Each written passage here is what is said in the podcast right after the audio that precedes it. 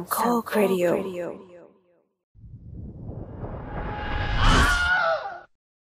สวัสดีครับรายการ The Spinoff รายการที่สปินคุณออกไปพบกับสิ่งละอันตาน้อยที่คุณอาจมองข้ามไปในโลกภาพยนตร์หายไปนานเพราะว่าไม่ว่างเขียนบทเพราะนั้นเลยพาเพื่อนมาพูดแทนละกันแนะนำตัวหน่อยครับสวัสดีครับผมเองนะฮะเราเคยเจอกันแล้วครั้งหนึ่งตอนออสการ์กับกาแมนถูกต้องไหมครับพี่ใช่ใช่ครับซึ่งตอนนั้นก็เป็นการวิเคราะห์ออสการ์ในช่วงปี2021ละมั้งช่วงปีที่โคด้าหรือว่าไม่มั่นใจหรือว่าโนแมดแลนด์นะครับผมได้ Best Picture นะซึ่งวันนี้เราจะผมอยากจะบอกว่าวันนี้เราจะมาวิเคราะห์ไม่จำเป็นต้องวิเคราะห์ในเมืองนอกและไม่จำเป็นต้องวิเคราะห์นอกเมืองแต่ว่าเราจะไว้วิเคราะห์หนังไทยแทนแล้วก็คือช่วงที่หายไปเนี่ยเอาจริงๆแล้วผมมีความรู้สึกว่าผมดูหนังไทยค่อนข้างจะเยอะมากโดยเฉพาะปี2022ซึ่งมันเป็นหัวข้อที่ค่อนข้างที่จะตรงกันกับที่เราคุยกันวันนี้นะครับผมนั่นก็คือหัวข้อชื่อว่าอะไรแล้วเนาะได้หมดใช่ไหมคือยังไม่ได้ทราบหัวข้ออะไรเลยครับพี่แต่ว่าเราได้ดูช็อตลิสต์เราได้ดูนอมินีของสุพรรณหงษ์ครั้งที่31นะสิ่งที่เราอยากจะมาพูดกันก็คือสุพรรณหงษ์ครั้งที่31ซึ่งปกติแล้วสุพรรณหงษ์ผมต้องเท้าความอย่างนี้ก่อนนะครับว่ามันเป็นเวทีที่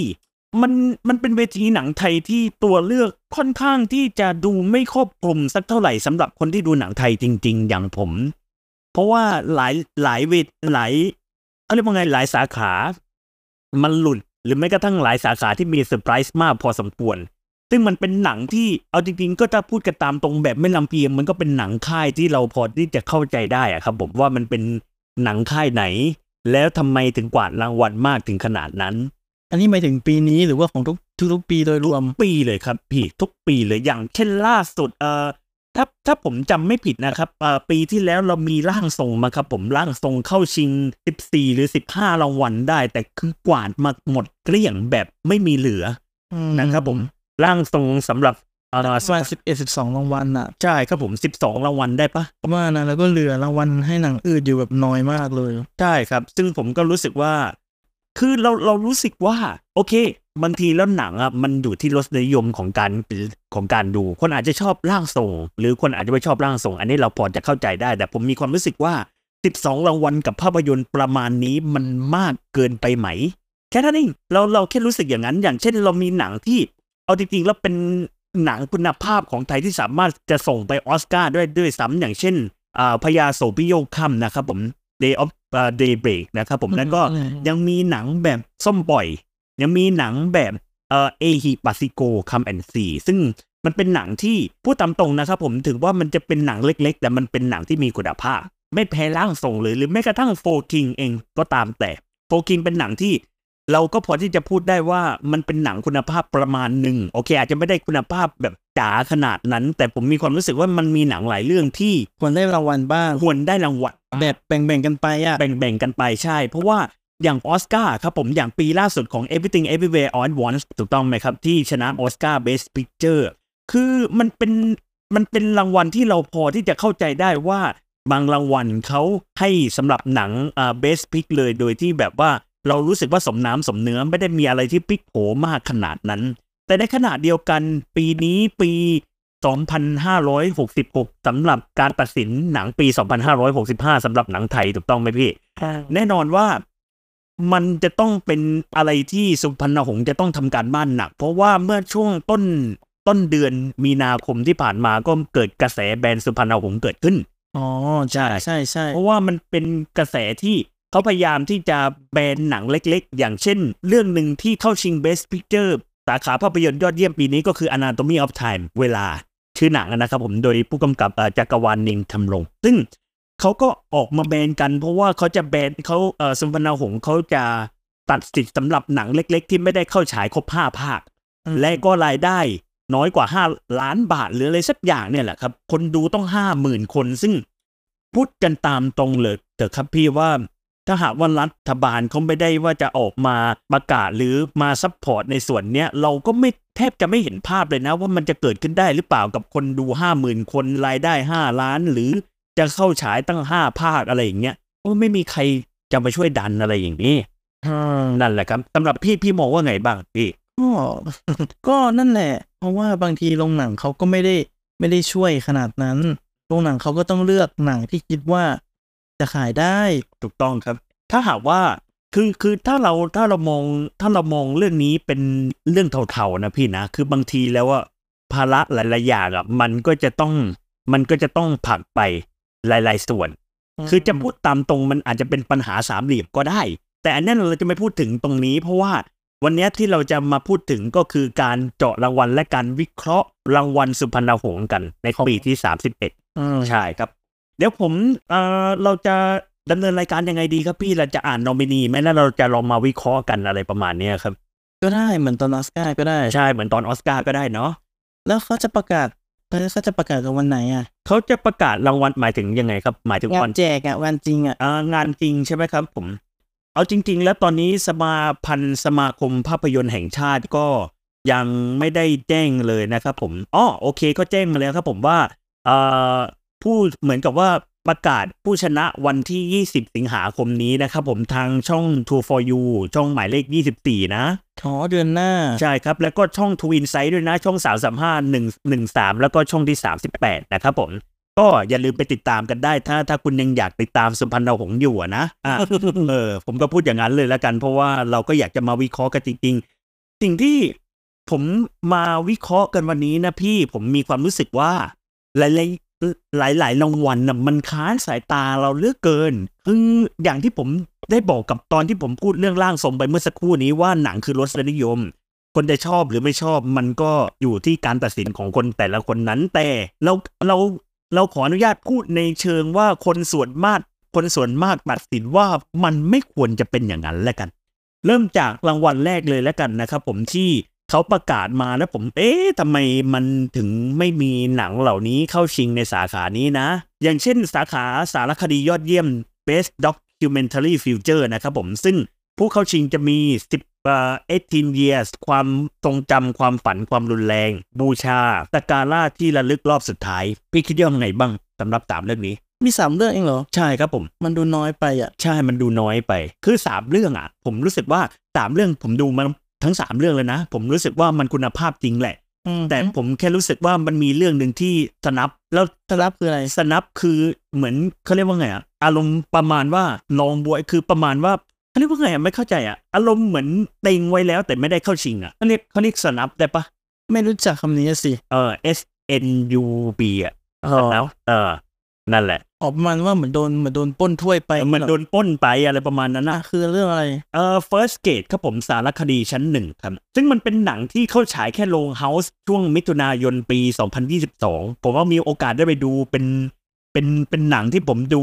คนเดียวทั้งโรงอ่ะเกี่ยวกับอะไรนะอุ่นมากเลยมันเป็นสารคดีเกี่ยวกันกับความฝันของเด็กและรากฐานการศึกษาที่เริ่มมาตั้งแต่อนุบาลจนมาถึงขั้นประถมซึ่งสารคดีพยายามที่จะให้เห็นว่า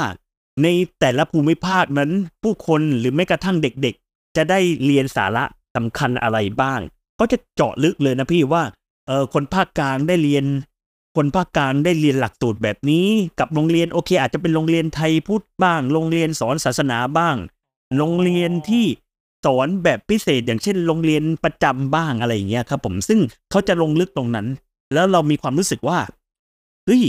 ทำไมเขาสามารถเล่าเรื่องง่ายๆแบบนี้ให้มันออกมาคมคายและน่าติดตามเป็นที่สุดสารคดีมีความยาวเพียงแค่70นาทีเท่านั้นไม่เกินนี้นะครับผมแต่เรารู้สึกว่าเฮ้ยนี่แหละนี่คือสารคดีที่เรารู้สึกว่าสามารถติดตามต่อได้โดยที่เราไม่รู้สึกว่าน่าเบื่อหรือเคอะเขินแต่อย่างใดนี่คือเรา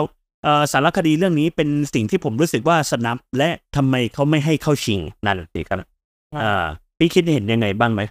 จริงได้ดูแค่เรื่องเดียวเองอ่ะได้ดูบูชาปะหรือสกาล่าแต่สกาล่าได้ดูไม่จบด้วยดูไม่จบด้วยใช่ไหมเข้าใจได้ครับพี่แล้วก็รางวัลที่2คือเทคนิคการสร้างภาพพิเศษยอดเยี่ยม Best Visual Effect นะครับผมเดี๋ยวผมอ่านเป็นนอมินีให้ฟังก่อนแล้วกันนะครับผมผู้เข้าชิงมีThe 100 ขาบุพเพสันนิวาส2ภาพวาดเร็วโหดเหมือนโกรธเธอ Fast and Feel Love และไลโอโคตรแย่ยักษ์ครับคิดว่าไงบ้างก็ใช้ได้นะ แต่พี่รู้ไหมว่ามันมีเรื่องหนึ่งที่โดนสนับมากแล้วผมว่าน่าจะคือผมพอที่จะพูดได้ว่าเป็นซีจีที่น่าจะดีที่สุดในประเทศแล้วอะจริงๆแล้วอะไม่ถึงเรามันมีหนังเรื่องหนึ่งที่โดนสนับรางวัลเหมือนโดนป้นเก้าอี้เข้าชิงไปอะนั่นแหละหมายถึงว่ามันขนาดนั้นเลยเหรอใช่ครับนั่นคือหนังเรื่อง The Lake บึงการหายรางวัลหายคือแบบซีจีเอฟเฟกต์หรือแม้กระทั่งการที่เขาทำตัวคือผมจำไม่ได้อย่างในบึงการมันคือตัวอะไรนะไดโนเสาร์เหรอจระเข้ใช่ไหมแต่เอฟเฟกต์มันดีมากเราอาจจะพูด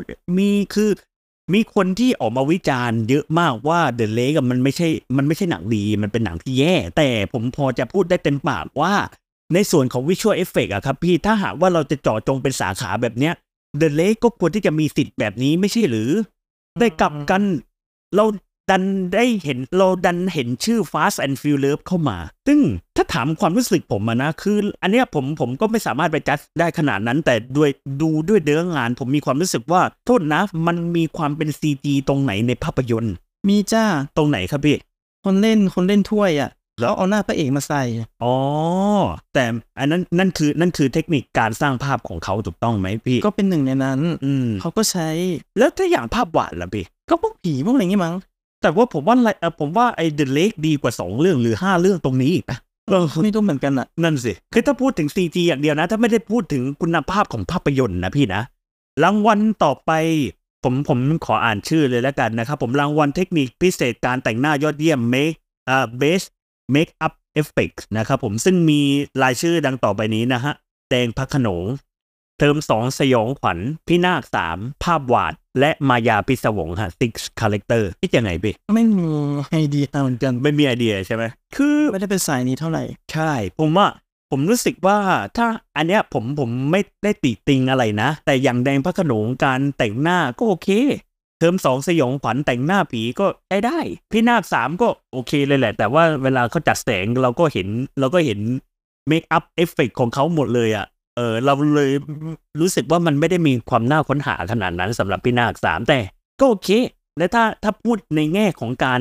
จัดหรือการตัดสินรางวัลว่าสำหรับสาขา Best Makeup Effect นะครับผมภาพวาดก็โอเคแต่ที่ดีเลยก็คือมายาพิศวงการแต่งหน้าการเมคอัพการทำหน้าแต่งผมนี่คือใช้ได้เลยนะนั่นเลยครับผมรางวัลต่อไปสำหรับ Best Costume Design ออกแบบเครื่องแต่งกายยอดเยี่ยมผู้เข้าชิงมีดังต่อไปนี้ครับผมบัวผันฟันยับบุพเพสันนิวาส2มายาพิศวง Fast and Furious เร็วโหดเหมือนโกรธเธอวันสุดท้ายก่อนบ่ายเธอ One for the Road คิดเห็นยังไงว่าผมอาจจะต้องถามก่อนอาจจะต้องถามพี่ก่อนว่าคิดเห็นยังไงแล้วผมค่อยแตกประเด็นก็ใช้ได้ใช่ไหมบัวผันโอเคไหมเรื่องการแต่งหน้าการแต่งกายบุพเพสันนิวาสคือผมคิดว่าเทียอย่างบุพเพสันนิวาสกับมายาพิศวงมันเป็นหนังที่คอสตูมมันจัดจ้านอยู่แล้วด้วยอะไรอย่างเงี้ยเป็นหนังพีเรียดถูกต้องครับผมแต่ก็อาจจะค้านตรง Fast and Furious นิดนึงแต่ก็ไม่น่าจะมีปัญหาอะไรนะผมคิดว่าสำหรับหนังที่จับวงอะไรเงี้ยผมคิดว่าเรายังมีหนังที่สามารถใส่เรื่องคอสตูมดีไซน์เข้าไปได้อย่างเช่นแดงพระโขนงที่คอสตูมดีไซน์ค่อนข้างจะยอดเยี่ยมเพราะว่ามันเป็นหนังพีเรียดคือปกติแล้วด้วยความที่ว่าเป็นหนังพีเรียดครับผมมันจะต้องมีความจัดจ้านทางคอสตูมดีไซน์อยู่แล้วประมาณหนึ่งด้วยแต่ว่าผมก็แค่สงสัยว่าทำไมก็ใส่ Fast and Furious เข้ามาอะไรประมาณนั้นบัวผันฟันยับก็ไม่ขานนะเพราะมันก็เป็นพีเรียดประมาณหนึ่งการแต่งตัวมันก็เลยอาจจะออกแบบมาสำหรับนั้นเป็นพิเศษมันจะเซเรียลด้วยประมาณนึงซึ่งผมเข้าใจได้ไม่มีปัญหาเราก็ไม่ได้จะติดค้านอะไรนะครับผม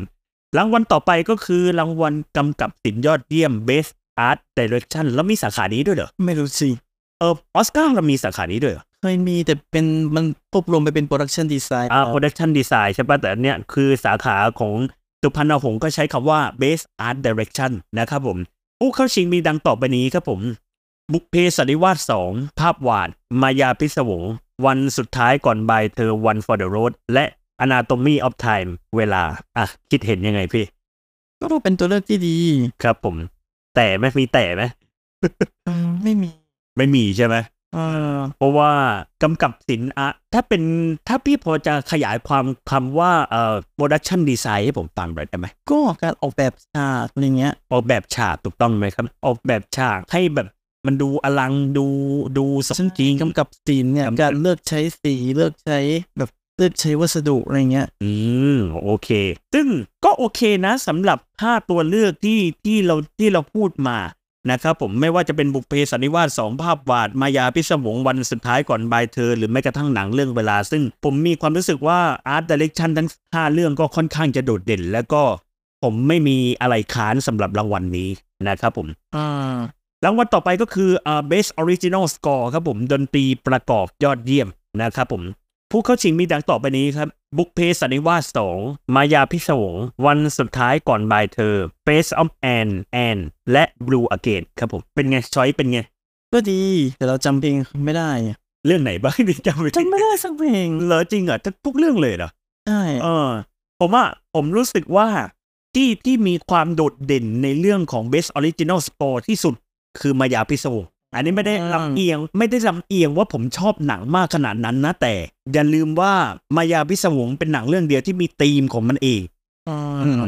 แต่หนังเรื่องอื่นนะเท่าที่ผมทราบมาเท่าที่ผมดูสกอร์มามันก็จะเป็นสกอร์เป็นแทร็กที่มันก็เป็นสกอร์พิเศษแต่ว่าเราก็ไม่ได้สร้างธีมให้สำหรับภาพยนตร์เรื่องนั้นอะไรประมาณนี้ซึ่งผมก็จริงๆก็ไม่ได้ค้านแต่อย่างใดนะสำหรับรางวัล นี้ถ้าจะเชียร์ผมก็คงเชียร์คาแรคเตอร์ก็เป็นรางวัลที่สมควรจะได้อยู่นะครับผมรางวัลต่อไปก็คือ Best Original Song ครับผมเพลงนำภาพยนตร์ยอดเยี่ยมผู้เข้าชิงมีดังต่อไปนี้ครับผมชื่อเพลงว่าใจฟูสำหรับภาพยนตร์เรื่องใจฟูสตอรี่ศิลปินสิงโตนำโชคนะบุพเพสันนิวาส2ชื่อเพลงถ้าเธอรักใครคนหนึ่งโดยอินวรันธรFast and Feel Love เร็วโหดเหมือนโกเธอเพลงเดี๋ยวจะทำตามความฝันโดยตัง Bad Voice แล้วก็ One for the Road มา2เพลงเลยครับผมก็คือถ้าเธอขับร้องโดย Stamp แล้วก็ Violet Wartier และก็อีกเพลงนึงก็คือ Nobody Knows ขับร้องโดย Stamp กับ Christopher Chu ผมว่าก็โอเคนะก็ใช้ได้นะก็โอเคใช้ได้สำหรับรางวัล นี้2เพลงก็สำหรับ One for the Road ก็ไม่ได้น่าเกลียดแต่อย่างใดแถมมีเพลงหนึ่งที่เต่งมากอยู่แล้วด้วยว่ามันก็ควรจะได้แน่นอนก็คือ Nobody Know นะครับผมไม่ทำไมคิดยังไงอ่ะทำไมคิดอย่างนั้นพี่เราชอบเพลงบุพเพมากใช่ใช่ผมชอบเหมือนกันแต่ว่าผมมีความและผมชอบอันนี้ด้วยนะเดี๋ยวจะทำตามความฝันอะของ Fast and Furious ก็ชอบเพราะว่าผมมีความรู้สึกว่าเพลงอะมันสื่อสารความเป็นหนังได้ดีกว่าตัวหนังเสียอีกความรู้สึกผมนะตามนั้นส่วนใจฟูสตอรี่ก็เพลงใจฟูของสิงโตนำโชคก็โอเคจะมีไว้เป็นไม้ประดับก็จะได้คิดว่าไม่ชนะรางวัลอยู่แล้วแต่ว่าถ้าถามว่าเพลงดีไหมก็ไปได้โอเคไม่ก็ไม่ขาดอะไรต่อไปครับผมรางวัลบันทึกเสียงและผสมเสียงยอดเยี่ยมเขาจะผสมรวมกันแล้วนะระหว่าง Sound Editing กับ Sound Mixing เนาะสำหรับภาพยนตร์ที่เข้าชิงบันทึกเสียงและผสมเสียงยอดเยี่ยมได้แก่บุพเพสันนิวาส2 Fast and Feel Love เร็วโหดเหมือนโกรธเธอวันสุดท้ายก่อนบายเธอ One for the Road Face of Anne และ Blue Again Blue Again ถือว่าค่อนข้างจะเหนือเกินความคาดหมายมากสำหรับสาขานี้นะครับเพราะว่าเรายังไม่เห็นสาขานี้เลยในเรายังไม่เห็นหนังเรื่องนี้ในสาขาโปรดักชั่นมากขนาดนั้นสำหรับเวทีแบบ Star Pick หรือเวทีแบบชมรมวิจารณ์บันเทิงนะครับผมซึ่งก็ถ้าถามผมคือด้วยความที่เราก็ดูครบแล้วนะครับผมก็มีความรู้สึกว่าเสียงที่เขามิกซ์มาอย่าง Fast and Feel Love ก็เป็น choice ที่ดีมากนะครับผมและก็วันสุดท้ายก่อนบ่ายเธอก็ค่อนข้างจะมีเสียงออกมาค่อนข้างจะดีใช้ได้ Face of Anne ก็โอเคเป็น choice ที่โอเคเหมือนกันนะครับผมก็ไม่ได้มีอะไรจะค้านสำหรับสาขานี้แต่ว่าที่ผมมีความรู้สึกว่าค้านนิดนึงคือ The Uprank The Uprank มิกซ์เสียงดีมากแต่ประเด็นคือไม่เข้าชิงถ้ามันไม่เข้าชิงแล้วเอาแอนมาก็โอเคถือว่าแบ่งกันไปเราก็ไม่มีหน้าที่จะไปเปลี่ยนรางวัลอะไรมันอยู่แล้วนะต่อไปเลยครับผมสำหรับสาขา Best Film Editing ลำดับภาพยอดเยี่ยมนะครับผม ผู้เข้าชิงมีดังต่อไปนี้ครับเร็วโหดเหมือนโกรธเธอ Fast and Feel Love One for the Road วันสุดท้ายก่อนบายเธอ Anatomy of Time เวลา The Uplank อาจยาเกมและ Blue Again ครับผมผมว่า The Uplank เป็นหนังที่ตัดต่อดีมากแต่พูดตามตรงคือตายตอนจบสนิทเลยนะจริงๆแล้วนะถ้าถามผมนะว่าสำหรับตัวเลือก5ตัวเลือกนี้ผมควรที่จะให้ใครดีผมมีความรู้สึกว่า Fast and Feel Love ก็สมควรที่จะได้รับรางวัลนี้สำหรับการตัดต่อ เพราะว่าหนังตัดต่อค่อนข้างรวบรัดใช้ได้เหมาะกับธีมหนังที่มีความ Fast นิดหนึ่งนะครับผมเพราะเต๋อนวพลก็อยากจะทำหนังให้มันดูแบบออกมาดูรวดเร็วกระชับอะไรประมาณนี้แต่บางช่วงก็เหนื่อยสำหรับความรู้สึกผมแต่ก็พอเข้าใจได้สำหรับสาขา Best Editing ก็ให้เขาไปเหอะนะสำหรับผมนะต่อไปครับผมรางวัลกำกับภาพยอดเยี่ยม Best Cinematography ผู้เข้าชิงมีบูชา Worship One for the Road วันสุดท้ายก่อนบ่ายเธอ Anatomy of Time เวลา The Uplank อาจยาเกมและ Blue Again รางวัลนี้เต็งเลือดไหนบ้างไหมพี่ดูไม่ครบมาสิเหรอดูไม่ครบเหรอจริงเหรอใช่แล้วแบบมีเรื่องไหนที่เกี่ยวบ้างไหมไม่มีความเห็นนะเหรอจริงเหรอแต่ผมว่ามีความรู้สึกว่าบูชาดีมากบูชาการถ่ายภาพซินิมาโตกราฟียอดเยี่ยมนะครับผมหรือแม้กระทั่ง The Uplank One for the Road ก็เป็นตัวเลือกที่ดีสำหรับ choice นี้หรือแม้กระทั่ง Blue Again เวลาเนี่ยผมก็เอาจริงๆผมมีความรู้สึกว่า landscapeเรื่องอื่นอาจจะยังดีกว่านี้นิดหน่อยแต่โอเคก็พอที่จะเข้าใจได้ว่ามันเป็นการแบ่งกันไปแบ่งรางวัลกันไปโอเคพอเข้าใจได้